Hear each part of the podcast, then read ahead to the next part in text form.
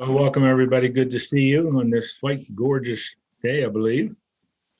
Today, Lord willing, we will finish our study of the book of Ephesians, which we've been on for quite a few months.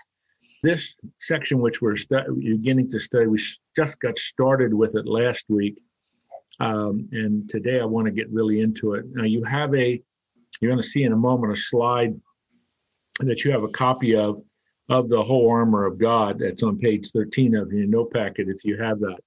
But anyway, uh, we will uh, follow that and look at that as well. But I want to remind you of a couple of things, and perhaps um, just to to start this section, um, you have a copy of this too at the end of your packet. But this is another way to look at uh, the overall big picture of the book of Ephesians. We have talked about sound doctrine produces godly living. This is another um, another iteration of that main point. Uh, being in Christ, which is the first three chapters, which is heavily doctrinal, heavily theological, to verses chapters four through six, which is the living in Christ, your position, you're in Christ, that's your security, that's your identity. Living in Christ, we've organized that material around the keyword walk, as you see on this chart the walk of unity, of holiness, of love, of truth, of wisdom. Now, the key word in verses 10 through 20, the key word is stand. And so you'll see why that is such an important term in just a moment. The other aspect of this passage, this paragraph, uh, verses 10 through 20 of chapter 6, is uh, the reality of spiritual warfare. Now, there are there are two extremes on this, and that's what I want to avoid that. But whenever you hear the phrase or if someone begins to talk about spiritual warfare, uh, with the one extreme would be the whole idea that, my goodness, everything that is happening to me, every every time I trip, every time I I cough, uh, Satan is causing me to do this. And so people begin to become almost paranoid. And they look under their bed before they go to sleep at night to look for demons. I mean, I'm being a little ridiculous, but that's one extreme. But as we study this, to remember 1 John 4:10 is really, really crucial. He that is in you is greater than he that is in the world. Jesus Christ said, I have conquered. I have defeated. I am victorious over Satan. Um, it is very important to remember that this reality of spiritual warfare is not something that we are to be catatonic about, where we are absolutely consumed by fear. If that is the case, you've stepped outside of where God wants you to be.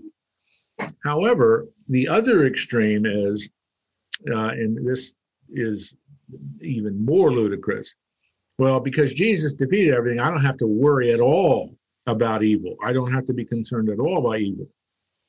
Neither is, is the right position to have. The reality is that we have an enemy. He is the enemy of Jesus. He's the enemy of everything God represents. He is given a name, title, the devil, the serpent. First, uh, Revelation chapter 12, verse 9 gives you all the different titles of Satan that are used uh, throughout the scriptures. It is also important to remember that Satan absolutely hates the church. He hates, and when I, when I say church, I mean people that make up the organic body of Jesus Christ over which he is head. Satan hates the church. He hates God's people. And he will do everything he can to deceive them, to trip them up, to try to destroy the witness of the church. And he is he can be very effective in doing that. And so, Paul, as he is writing this paragraph, he is reminding the Ephesian believers. And if we go to our chart again, looking at, at this, you, you have been challenged to walk the walk of sanctification, to walk the walk of loving obedience to Jesus. It's characterized by a walk of unity, holiness, love, truth, and wisdom. But you also must remember that you have an enemy. That enemy is Satan and all his minions, the Jesus calls them the fallen angels. If Revelation 12 4 is to be interpreted correctly, one third of the angels joined Satan in his rebellion. That is his army, if you want to use a military metaphor. And therefore, Paul is saying you must take both a defensive and an offensive posture as you engage in this reality of spiritual warfare. Now, I'm going to bring up the slide, which you have a copy of this in your notes as well. This is uh, published by Rose Publishing Center out in California. It's a, it's a marvelous uh, representation, so that's why I like to use it. But reminder that as Paul is writing this letter, the letter to the Ephesians, this is one of his prison epistles. The other three, uh, of course, are Philippians, Colossians, and Philemon. But Paul is is writing this. He is chained to a Roman soldier. Uh, the Roman soldier guards served six-hour shifts, and they would guard for six hours, and, and often they they were guarded by two soldiers. We can't be absolutely certain that was the case with Paul, at least two. But I've often humorously thought, can you imagine what it would have been like to be chained to Paul for six hours? What do you think you're going to talk about? What do you think Paul is going to talk about? He's going to ask about the gladiator games. Is he going to be asking about how the Caesar's doing? He's going to be talking to these soldiers about Christ. And I've often thought some of the Roman soldiers, they're part of the imperial guard of, of, Caesar, but oh no, I've got Paul today. I've got to be hearing him talk about this guy, Jesus. I would imagine that was true. But the other side of this is the book of Philippians. Paul tells us that there are Christians in the imperial guard of Caesar. And we also know that they got this nickname, the mouthpiece of the gospel in the first century were the Roman legions. The in, in, in England, the first, as far as we know in terms of church history, the first penetration of the gospel in Londinium, which was the city London that they founded along the Thames River, was from Roman soldiers. And so Paul had a role in this. And the Roman soldier was highly disciplined, highly focused. They were trained well, and that was their life. You became a Roman legionnaire, you would be a Roman legionnaire for life. And so, Paul, I'm convinced of this, as he is he, under the Spirit's inspiration. I want to remind the Ephesian church of the reality of spiritual warfare. And so he's looking at that soldier and he says, What a perfect illustration of the resources the Christian has. What a perfect illustration of both offensive and defensive resources that the believer has. And again, under the inspiration of the Spirit, he said, I'm going to use that as the model of how you dress for battle each day. And so, obviously, that's figurative, dressing for battle each day.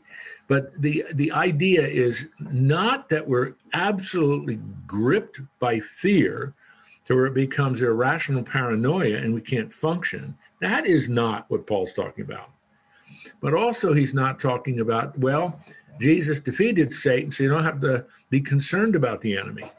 The New Testament states clearly we have three enemies the world, the flesh, and the devil. The flesh are our continued sinful desires and actions over which over which we can have victory. And so he focuses here on the spiritual battle with the evil one. He gives him two names in this paragraph devil in verse 11, evil one in verse 16.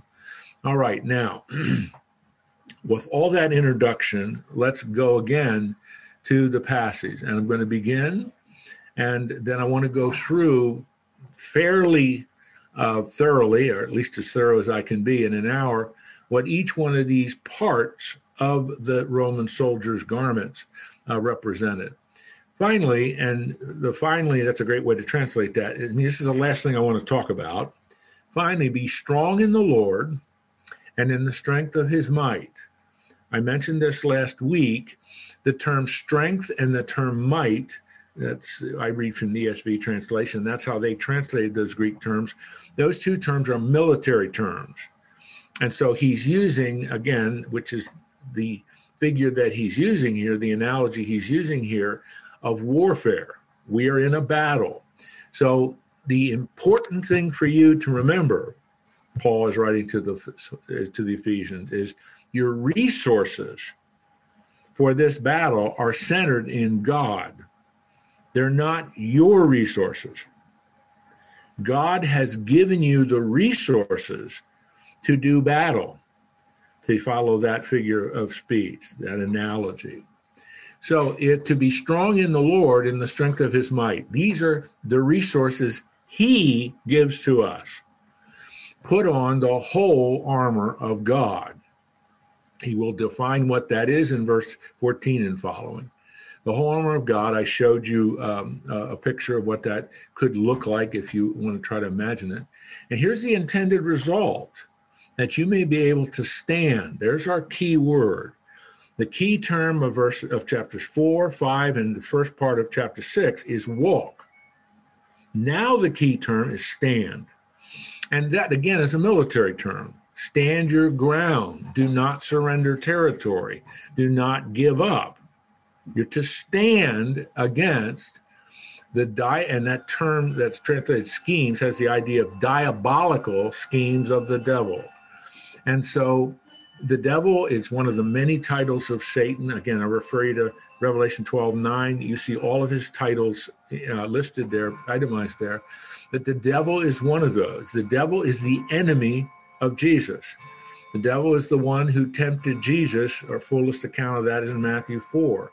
The devil is the one who successfully deceived Eve and caused Adam to intentionally choose to sin and rebel against God. It's in Genesis 3.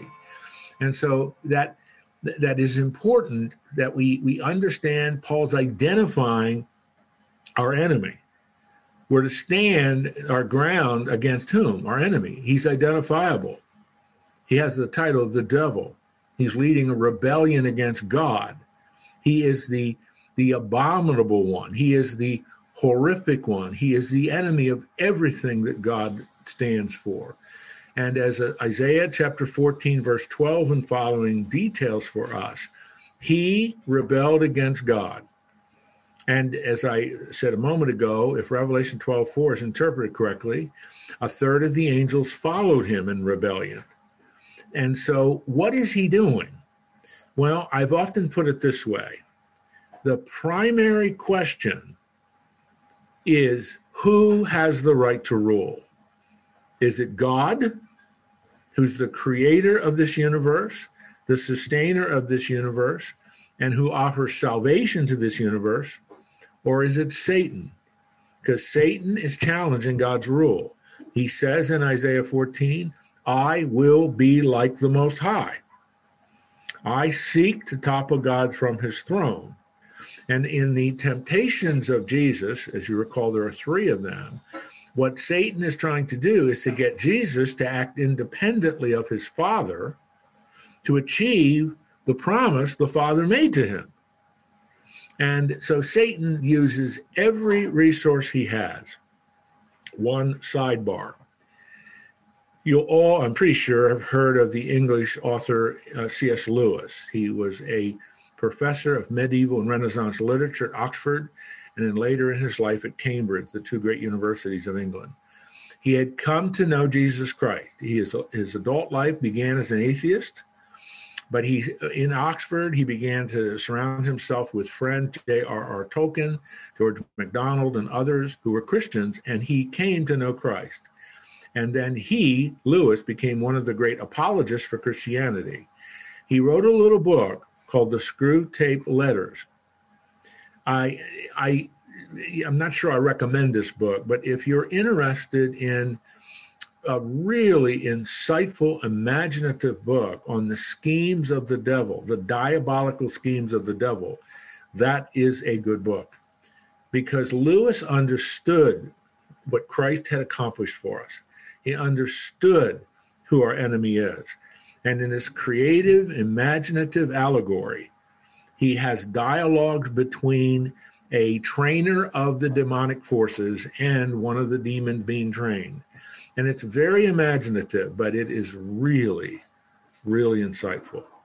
And so many have recommended it. I do uh, as, as just a little bit of an insight from an incredibly intelligent individual who came to know Christ and became one of the great apologists of the 20th century. So the schemes of the devil. And then to, to elaborate more forcefully, he gives us a reason why we must stand. Because we do not wrestle against flesh and blood. Our enemy is not a human enemy. Flesh and blood is a is a metaphor for humanity. We don't battle. We aren't we aren't in battle with other human beings, but against rulers, authorities, cosmic powers over this present darkness, against the spiritual forces of evil in the heavenly places. Now, it is generally understood by expositors that rulers and authorities and cosmic powers, there is a hierarchy of the demonic uh, um, uh, fallen angels. And it's it's really difficult to be dogmatic about this because we don't know enough about it. But rulers and authorities represent hierarchical positions among the demonic army of Satan. And then note this cosmic powers over the present darkness against spiritual forces of evil in the heavenly places. And so in the heavenly places, it's literally in Greek in the heavenlies, where there is a battle being fought between the forces of evil, Satan, and the forces of good, God. Fallen angels and the righteous angels. And you you see some of that if you go back and read, for example, Daniel chapter 10, Daniel chapter 9, because the God, pray, uh, Daniel has been praying and he the angel comes and said i apologize daniel. It took me three weeks to get here because i was fighting the forces of persia. I was fought, fighting the demonic rulers over persia which is an extraordinary statement. It kind of lifts the veil for a moment and we peer into the the, the, the cosmic warfare going on. The book of revelation talks about battles between the fallen angels and and the righteous angels Michael is called an archangel who leads the armies protecting the people of Israel. That's in Daniel chapter 12. Now, I'm saying all that because what Paul is itemizing for us is how significantly organized these forces of evil are. But remember, 1 John 4:10, he that is in you is greater than he is in the world. We are not to be afraid, we are to be aware. There's a big difference. We're not to be afraid, but we are to be aware of our enemy. There's genuine spiritual warfare going on. And it is over the struggle who has the right to rule. God's sovereign rule is being challenged. Now, I want to remind you of something else. God chose to defeat his arch enemy, Satan, through the cross. Now, I intentionally was silent for a few seconds. I want you to think about that. God chose to defeat his archenemy through the cross because the focus of this warfare is over the heart, soul, and mind of human beings. Satan, according to 2 Corinthians chapter 4, is the God of this age. That passage also teaches us that he blinds the eyes of the unrighteous. He puts a veil over the minds of the unrighteous. This is Satan. And that becomes so significant for us to understand that when we become a follower of Jesus or putting faith in Jesus and his finished work, that veil is lifted. That grip is broken. We're no longer enslaved to the powers of darkness. We're in the kingdom of his dear son, Colossians 1:13.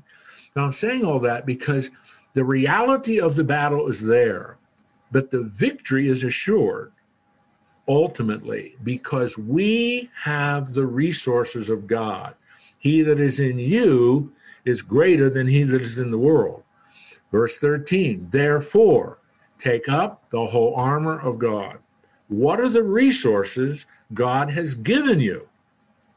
What are the resources God has given me to stand my ground in this battle, to not give in to his temptations and deceptions. And so, as Paul works his way through this, he again says the purpose is that you will withstand an evil day, having done all to stand firm. We're not surrendering territory to Satan, and we're no longer yielding to his evil deception and temptations. He that is in you is greater than he that is in the world. And so the the resources Paul begins in verse uh, 14, the resources to stand therefore. Look how many times he's used that term stand. Stand, stand, stand. Having fastened on the belt of truth. Now, there's much to say about that and if you want to look again at the at the slide the belt of truth, and you can see it there in the slide, and you have a copy of this, is it, it went around the waist of the soldier, and everything was linked to that belt. The breastplate is going to be linked, and and what you'll see in just a minute. This is uh, that's the core. That's the key. And so God has given us the resource of truth. God is not a God who lies. God is not a guy who, God who misrepresents. He's a God of truth and his word is truth. So you and I are to to stand by embracing the truth that God has revealed to us. We know who God is. We know what God has done. We know God's attributes. We know who we are. We know what he has done by his grace as we appropriated it all by faith. I can just go on and on and on and on. All of the truths that we know for certain. And so, what what would be the strategy of Satan? The strategy would be of Satan would be to create an alternative set of truths.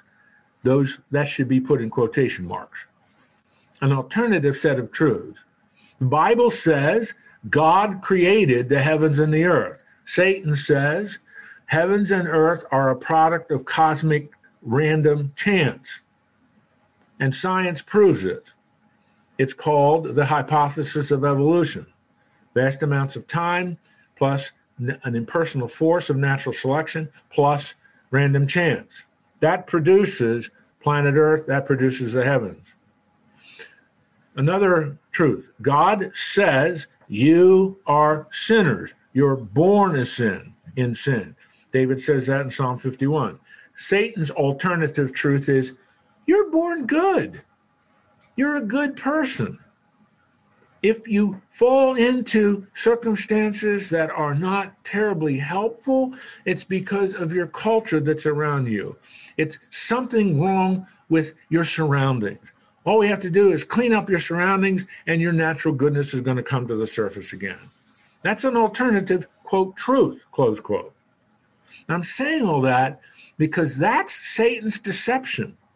And so, if you don't know the mind of God through his revelation in his word, you're not going to know truth. But you put on the belt of truth because you know truth. God reveals truth. Jesus says in John 17 to his Father, Your word is true. David says in Psalm 119, that marvelous commentary on the word of God, it's the longest of the Psalms. He says it twice Your word is truth. Secondly, having put on the breastplate of righteousness. Now, that's, you can see where the breastplate is. And again, that is connected, that's linked to the belt in the Roman soldier. But the breastplate of righteousness is the definitive term of our position. That's what justification means. You've been declared righteous. Your secure position is you're righteous, and that righteousness is an alien righteousness. It's not yours, it's Jesus' righteousness that has been imputed to your account, so to speak, when you put your faith in him. So it's to remember that Satan has no authority over you. The chain that linked you to the duplicity and bondage of sin has been broken. That's the theme of Romans 6. You are therefore righteous. So that's who you are. And when Satan tempts you to try to show you how how evil you are, how defeated you are, you stand up and say, I belong to Jesus. He's declared me righteous because I put faith in his finished work, him and his finished work. You have no authority over me. And that's why if we are experiencing, we've dealt with sin, we've confessed sin, if we have guilt that still hovers over us, that guilt is centered in Satan. This is what is so crucial, why Paul is ending his marvelous book of Ephesians with this tremendous instruction. Use the resources of God to stand. Don't surrender territory to Satan. Stand because you know who you are. I have been given the truth through God's word. I am righteous because I put my faith in, in, in, in Jesus. And the third one is a little more complicated. You can see the they look like sandals. We can see the straps and so on. There are little hobnails on the bottom of each one of those uh, those sandals, which enabled the soldier to stand his ground. But he says, and as shoes for your feet, having put on the readiness given by the gospel of peace. That's not as easy as the first two. But the, the whole idea, let's work our ways back, let's work our way back, is the gospel of peace. That's the key. That's the key. The gospel of peace is your you you you've settled the issue with God. You have experienced the peace with God and the peace of God. Why? Because you have put your faith in Christ, you have been declared righteous. And so the gospel of peace is through the finished work of Jesus Christ and his death, burial, and resurrection, you, when you apply that to your life by faith, you're at peace with God. And that now becomes the good news. Gospel means good news, the good news of peace. And that means you're sure footed that means you're stable. That means you're solid. No one can attack you because you have dug your hobnail boots, your hobnail sandals, which is what they were, into the ground because you're settled. You're solid. You're, you're this isn't this isn't like standing in in sand or in quicksand. This is on you are on solid ground because peace has been restored between you and God. Remember back in Ephesians chapter 2, verse 1? You are an enemy with God. You are an enemy of God. You put your faith in Christ, verse 4 and following, by grace through faith, you are now at peace with God. The Greek word is eirene, the Hebrew word is shalom. You are now shalom. Uh, one of the key words uh, in defining shalom is all things are settled all things are stable and at peace with God. And that's what he means. The shoes of your feet, those hobnail boots, those hobnail sandals, are the source of steadiness, of sure footedness, of stability, because you're at peace with God. And that that readiness, I'm now, I'm ready for the action of defending myself and going on the offense, which we'll see in just a minute, because things are settled with God. I'm at peace with Him. Uh, one of Billy Graham's first books he wrote was Peace with God, which was an incredible bestseller in the 1950s because he was he was saying what people need to hear to have stable, solid, sure-footed peace with God. Fourthly, in all circumstances, take up the shield of faith with which you can extinguish all the flaming darts of the evil one. And as I drew an arrow, evil one is Satan. Now, the only the only criticism I have of this chart that you have a copy I have is the, the, the shield is too small. The shield usually was a little bit longer than this. The width is, is about right but the typical Roman shield was a little bit longer. It covered, usually it covered from the head to the knees. As you can see, this doesn't. This doesn't quite cover from the head to the knees. So that's not that big of a criticism, but just to highlight that the typical Roman shield was a little bit longer. And often those shields were made of wood.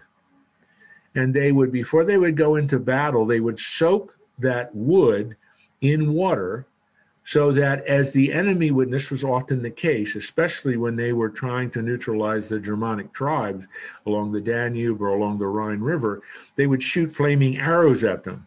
And if those flaming arrows would hit wood soaked in water, it, they're not going to stick. And so that's presumably the image that Paul is trying to create here.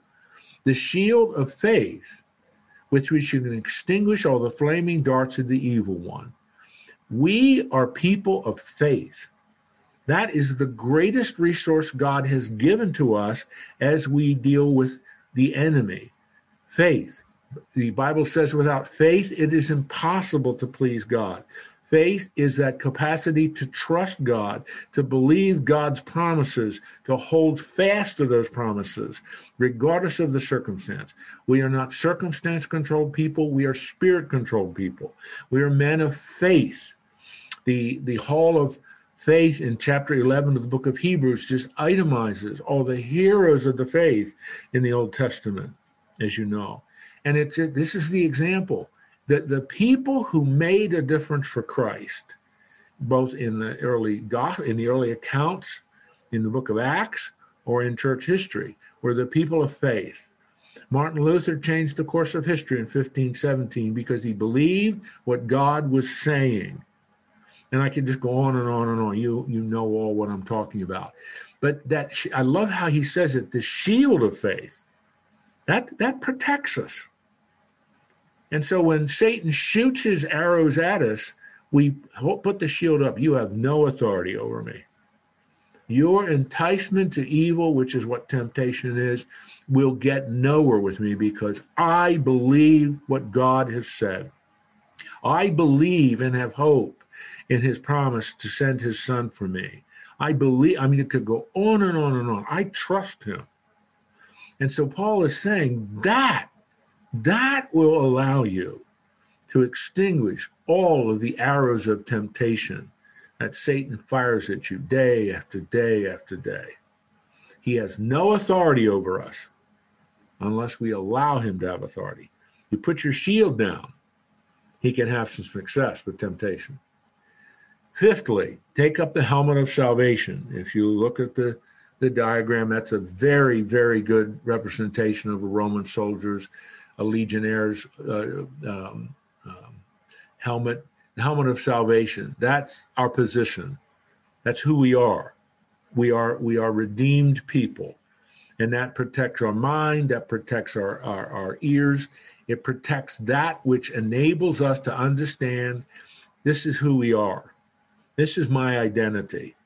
Righteousness is my ethical standing in Christ because I put my faith in Him. Salvation, I am redeemed. I've been bought with a price. I belong to Jesus. All those different things that are stated. This is that absolute certainty of my identity. 242 times in the New Testament, I'm in Christ. That's who I am. And so that helmet of salvation is equally that's a gift from God. For by grace through faith you're saved, not of works, lest any man should boast, which we read in Ephesians 2. And so he said that's another that's another item of, uh, uh, of resource that God has given to you. And then, in a sense, the most important offensive weapon, number six, is the sword of the Spirit. And so we don't miss this Paul uses a relative clause, which is the word of God. So the sword of the spirit, it's not some mystical, ethereal. No, no, no. The sword of the spirit is the word of God. Which, if you remember in 2 Timothy 3:16, that the Holy Spirit inspired the writings of the new of the 66 books of the Bible. Now, I thought I would comment on this because it's interesting. The word, the term word is usually logos, but here Paul chooses to use rhema. And so, just one little slide on that. What is the difference? Well, I think it is instructive that he chose to use the word rhema. Logos is the entire word of God, and it is metaphorically applied to Jesus in John chapter 1. In the beginning was the Word. The word is Logos there. In the beginning was the Logos. And the Logos was with God, and the Logos was God. Paul chooses here in Ephesians 6 to use the term rhema, which focuses on a very specific spoken word at a specific time by a specific person. It's very personal. Whereas Logos is very general, comprehensive, all embracing, Rhema is very specific and very personal.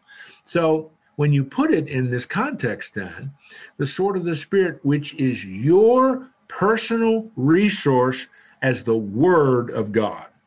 That's what I think he's doing here. It is g- generally comprehensively, the Logos of God has been revealed incarnate Jesus Christ and in the written word inspired by the Spirit.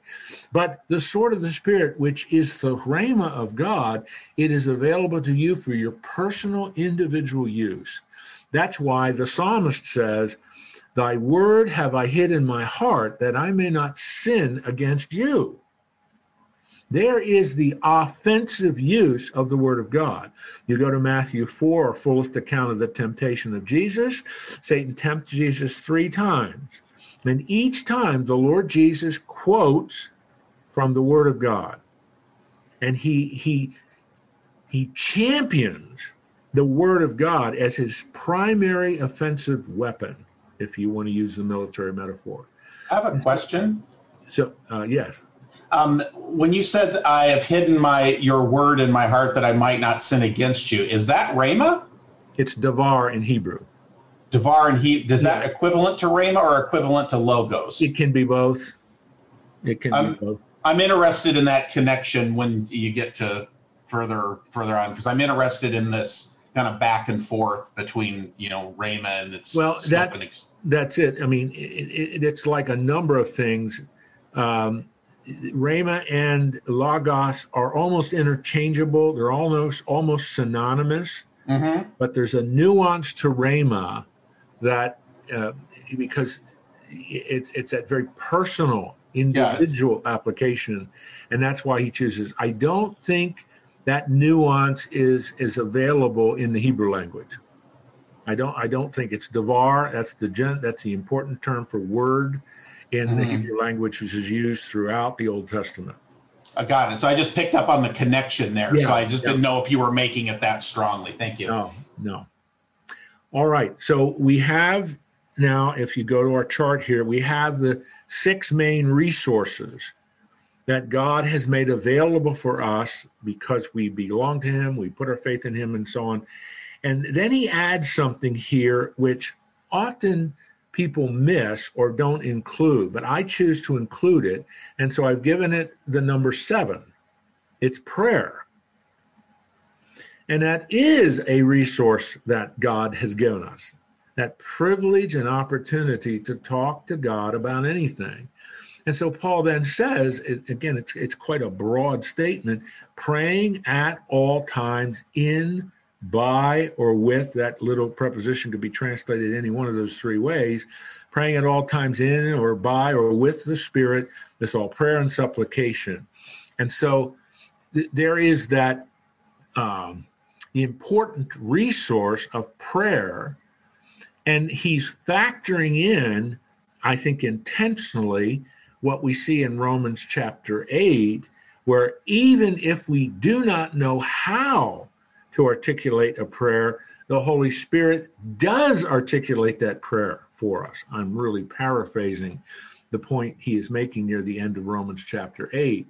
But I think that's part of what, because remember, the in, by, and with, the Holy Spirit indwells us. He that is in you is greater than he that is in the world. And so the Holy Spirit even energizes and, and, and enables prayer in difficult situations. That's another fantastic resource we have to stand, to not surrender any ground to Satan, to not give in to his deceit and duplicitous lies and his temptations, his enticements to evil. And so you look at those seven items, I mean, that's extraordinary. That's why Paul can say three times, stand Stand firm, not in your own resources. You'll be mauled over in a minute, but by the resources God has given you. And this this passage, uh, you know, just real quick, superficial, but it's very important in our family. This passage is extremely important to my wife. She there were there were times when she was very sick with her heart condition, autoimmune disease, a few years ago, and she prayed this every morning, just as she says, "I'm getting dressed for battle this morning, honey." And and all she would it was just a constant reminder for her that she belonged to Jesus and He's given her these resources. And and uh, God has been very gracious. But this is one of her favorite passages. She I cannot tell you how many times she's prayed through this. And so it's important for you and for me to understand why is Paul sharing this? He's sharing this. There is a spiritual battle. And you have the resources now that you belong to Jesus Christ, by putting your faith in Him, you have the resources to stand your ground. You have the resources to not surrender territory. You have the resources not to give in to temptation. You have the re I mean, go on and on and on and on and on. These are the resources we have. And that is why, for the Christian, it is so important to be not exclusively because we are to go into the world and represent Christ, but to surround ourselves with people and to have the resources of the spoken word of God, the written word of God, the mutual encouragement that, that comes with being with other believers and so on, because all of those reinforce this. This is who we are. These are the resources because of who we are for us to stand and not surrender ground to Satan. And so he, has a few more words to say about prayer, which I want to get to in just a second, because then he gets very specific that he wants them to pray for him and so on.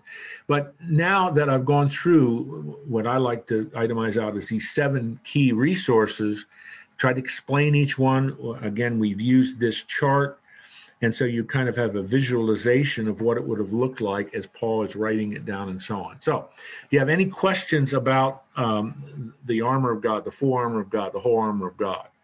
It's quite a wonderful passage. I encourage you to, many people have memorized this. It's so important to really come to terms with the resources that God graciously has given us.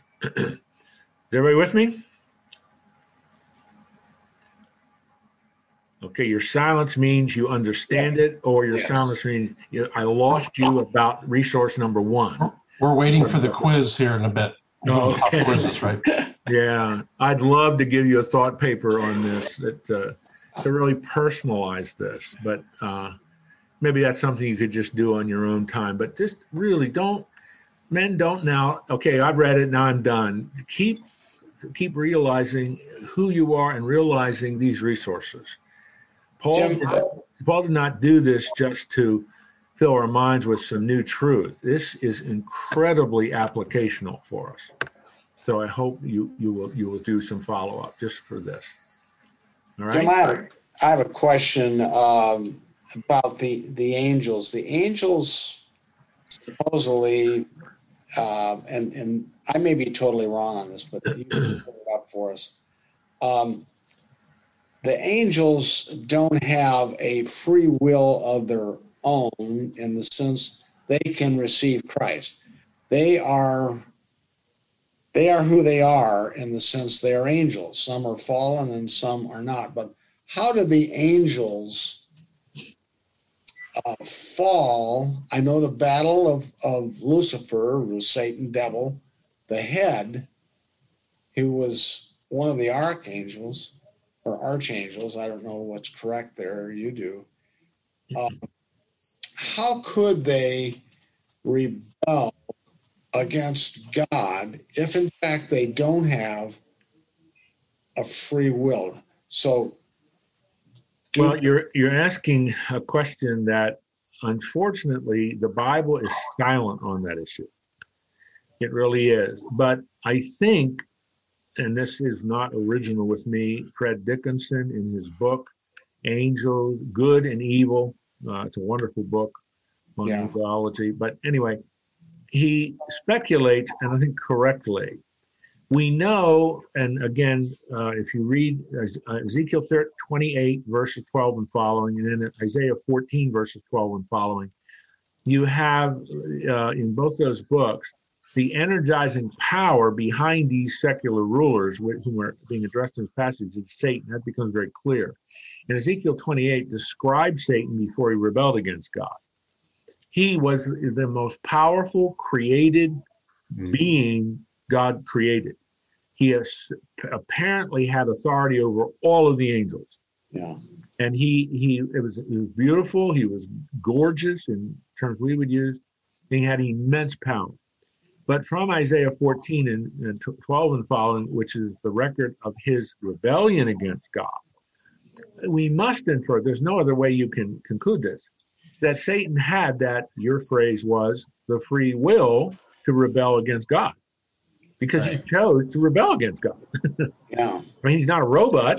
God isn't pulling strings. I mean, he's choosing. And so, again, I'll go to this verse. If Revelation 12 4 is interpreted correctly, a third of the angels followed him in that rebellion. And so, t- to a degree, um, I, we, there's no other way to conclude this. To a degree, angelic beings do have free will the capacity to follow the Lord in obedience, the capacity to rebel against God in disobedience. That's why Christ calls the Lord's the Lord's continual consistent reference to the demonic forces is fallen angels. That's what he calls them. Yeah. Yeah. And so therefore they they chose that rebellion. So in that sense they had a degree of free will.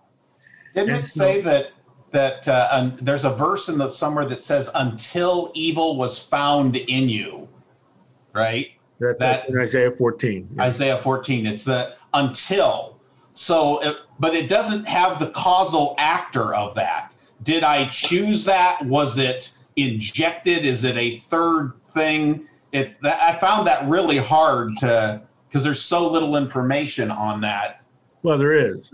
Other than Isaiah 14, 12 and following, we have no other record of the rebellion. That he is rebelling is clear. Yeah, that's but the, obvious. God has, God has chosen not to give us the detail of when this occurred, the exact circumstances under which this occurred, we don't know. It's just God creates Genesis 1 and 2, and Genesis 3, Satan shows up. right. Which means that somewhere there, I have an opinion on that based on how I interpret Genesis 1 2. But that doesn't matter. That's I don't want to get into that. That's too too detailed. I'll lose 90% of you because most of you don't care about that particular issue, how you interpret that. That, uh-huh. that Satan rebelled is a given. And we we have to conclude using the phrase that Russ uh, alluded to there, until evil was not that there was a time Ezekiel 28, 12 and following described. There's a time where Satan is loyal to God, his devoted leader. He you know he's doing what God wants him to do, yeah. but at some point, the Bible's silent when the Bible's silent circumstances, evil was found in his heart. Paul identifies the fundamental sin. I believe it's in Second Timothy, uh, maybe chapter two, but he defines the central sin of Satan was pride, which dovetails perfectly with Isaiah 14, 12 and follow. That it, it pride. I mean, and, and that's why he says that was Satan. Don't let that grip you. He's saying to Timothy. And so, I mean, I'm answering uh, Fred's question and then what Russ has said kind of together. But I, I think we must conclude that the angelic beings do have a degree of free will. Yes. And it's, it's also he, there's no other way you can you can't avoid that yeah, there. Right. But the details and circumstances of it, and and with that, the Bible also teaches pretty clearly that this, the angels are not redeemable. Yeah. In other words, those who chose to rebel against God, they're not going to have the opportunity of salvation. Their fate is sealed. And you, you see that in a couple of the instances of demonic uh, possession in the gospel accounts of Jesus' ministry uh, twice. In one instance there in, in um, on the uh, east shore of the Sea of Galilee near Kursi, the, the, the, the demons say, Are you here before the time? Are you here to judge us now? And then there's another instance where it's almost identical. And so they understand their fate is sealed. They understand their destiny. Yeah, yeah. Which is amazing to me. Um, that if you know you're defeated, you keep fighting. But that's that, you know, that happens. But anyway. And, and there's also a time element in here too, right? It's going back to God. It is He who inhabits eternity. We're thinking about this temporally, yes. right? And temporal only applies here, not in the head. And that may be why it's omitted because it may be too difficult for us to. Well, that's it. I mean, it, it, God's just chosen not to explain to us when and how all this occurred. It's just, it's occurred. Here's your enemy. Right. I solved the problem for you. And we reiterate it temporally, right? Because Yeah. that's how we have to Yeah. interpret everything. And maybe the answer is non temporal. It was interesting. Um, I forget what night it was. We had uh, the television on. I don't remember what we were watching, but it was, um, it was, I don't know what the program, I can't remember, but it was incredible. Throughout that, I think it was an hour program, but throughout that program, there were two television things coming up this summer. They're, they're drama type things, both dealing with the devil, both dealing with satanic stuff. And, and Peggy looked at me and said, Can you believe this? I mean, this is being this was entertainment, and the one it's just called the title I think was just called the evil one. Now, and Peggy said, "Can you imagine wanting to watch that?" No. and that you know, she, but she's responding as a Christian, but this obviously because this kind of stuff sells. You know, you, you think of Yeah. over over time over the century, over the century, how much satanic stuff sells, how much how marketable it is, and you and, and what Hollywood is producing, but also people that don't know Christ are drawn to evil. And that is when Satan snags, traps, and has them. And it's when you get outside of the United States, although I'm seeing it more now in the United States than I ever did in my whole life. Yes. But you right. get outside the United States, they're blatant, blatant, oppressive examples of Satan and satanic power everywhere. It's much more subtle in the United States because we're, quote, so sophisticated, close quote. So Satan, that's what Lewis deals with in Screwtape Letters. Identify your audience, then use your scheme. Highly educated, wealthy people, they're not going to accept this. So you you go after them in another way. Feed their pride, feed their self-sufficiency, feed, feed their their their their self-elevation. I don't need God. Look at all I have. I mean, it's really it, it's that's an interesting. Um, it really is an interesting allegory that, that Lewis has written because he draws it all from the Bible. These tactics that the evil one uses, and Paul is alerting us. He has no authority over you. Here are your resources. Keep them constantly in front of you. Here's who you are. Don't give in. Stand your ground. Don't surrender territory. All right? And then in heaven, uh, Jim, there'll be the angelic host surrounding the throne and praising the Lord.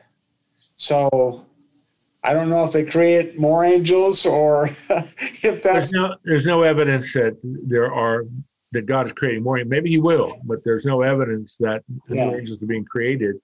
But yeah, it's really quite wonderful in the book of Revelation. These concentric circles of worship: yes. four living creatures, the 24 elders, the angelic, and then the hosts and hosts and hosts of myriads and myriads and myriads people around the throne of God worshiping. Yeah, it's quite wonderful. Thank you. All of the fallen angels will be banished to the lake of fire forever, along with Satan um, and so on. So yeah, Thank their, you. their destiny is sealed. All right, as we close out, uh, what time is it here? Oh my goodness, it is just about time. Okay, as we close out, Paul then um, in uh, middle of verse 18 and then uh, it was verse 19. Keep alert with all perseverance. To that end, keep alert with all perseverance, making supplication for all the saints and also for me, that words may be given to me in opening my mouth boldly to proclaim the mystery of the gospel for which I'm an ambassador and so on. And so you see again the prayer, praying at all times, but then pray for the spirit, pray in the spirit, but pray, pray for all the saints, for believers. And then Paul says, pray for me. Remember, he's in prison. He has the, I believe he had the sense he was going to be released. I think he was released. He will continue to proclaim the mystery of the gospel for a few more years before he's executed. And so you just, the book of Ephesians is a tremendous book. I chose this uh, a number of months ago whenever we, we started it. Uh, I love to teach this, and it is the perfect illustration of the connection between sound doctrine and godly living. And no book in the Bible articulates that so clearly as the book of Ephesians and ending with this quite magnificent review of the resources we have from God. Don't depend on your own resources in this battle. Depend on the resources of God. And Paul itemizes them. And then he just ends the book with, um, well, get all the other slides that I have here. with this, um, there's not a lot in this. He's sending Tychicus, who is his beloved. He is apparently the one who delivers the letter to the Ephesian church. But then look at this, look at the, the, the ending of the book. Peace be to the brothers and sisters, love with faith from God the Father and Lord Jesus Christ, grace be with all who love our Lord Jesus Christ with love incorruptible. Notice those words peace, shalom, Love is used three times, and grace. Sound doctrine produces godly living.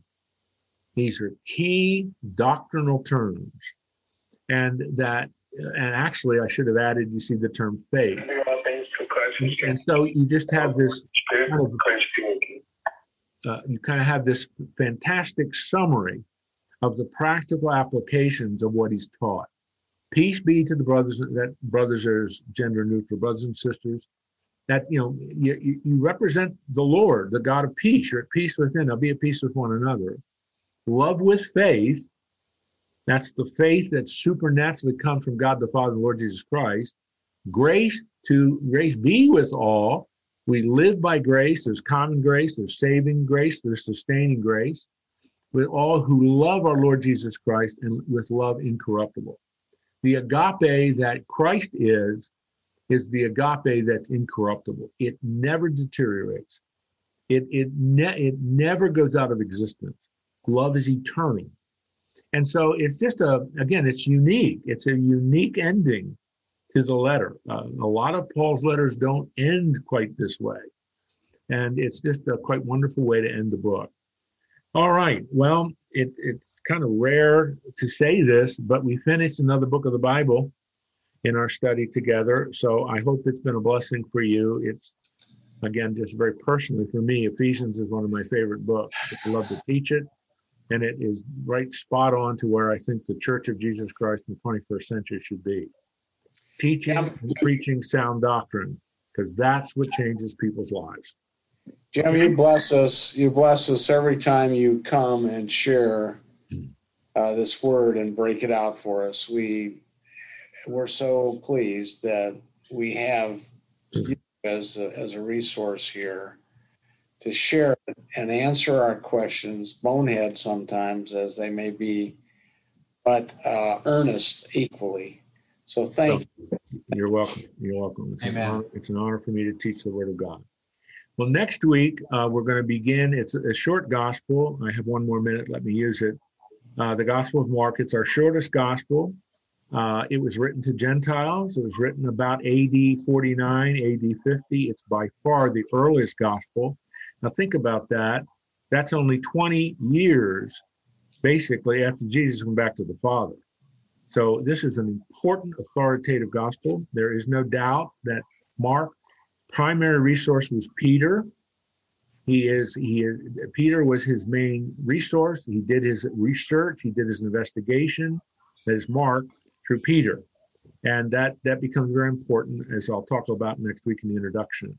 And Mark is an unusual gospel because where Matthew, Luke, and John elaborate on things Mark doesn't. It's like a docudrama.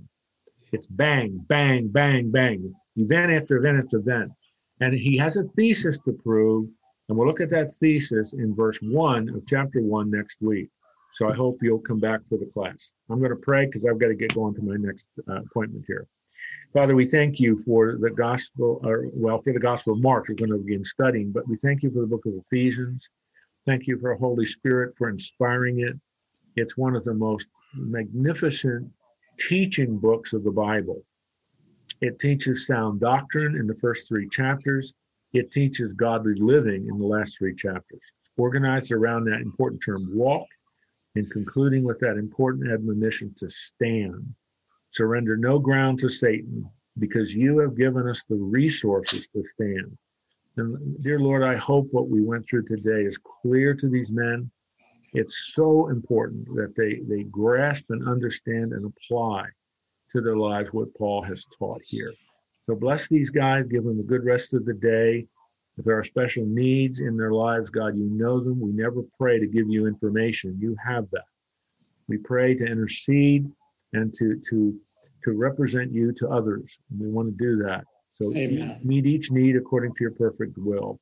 So we commit our the rest of our day to you. May we all represent you well in Christ's name. Amen. See you next week, guys. Thank you, Jim. Thank you. You're Thank you for your time. Bye bye. Thank you. Thank you. Thanks. Thank you, Jim.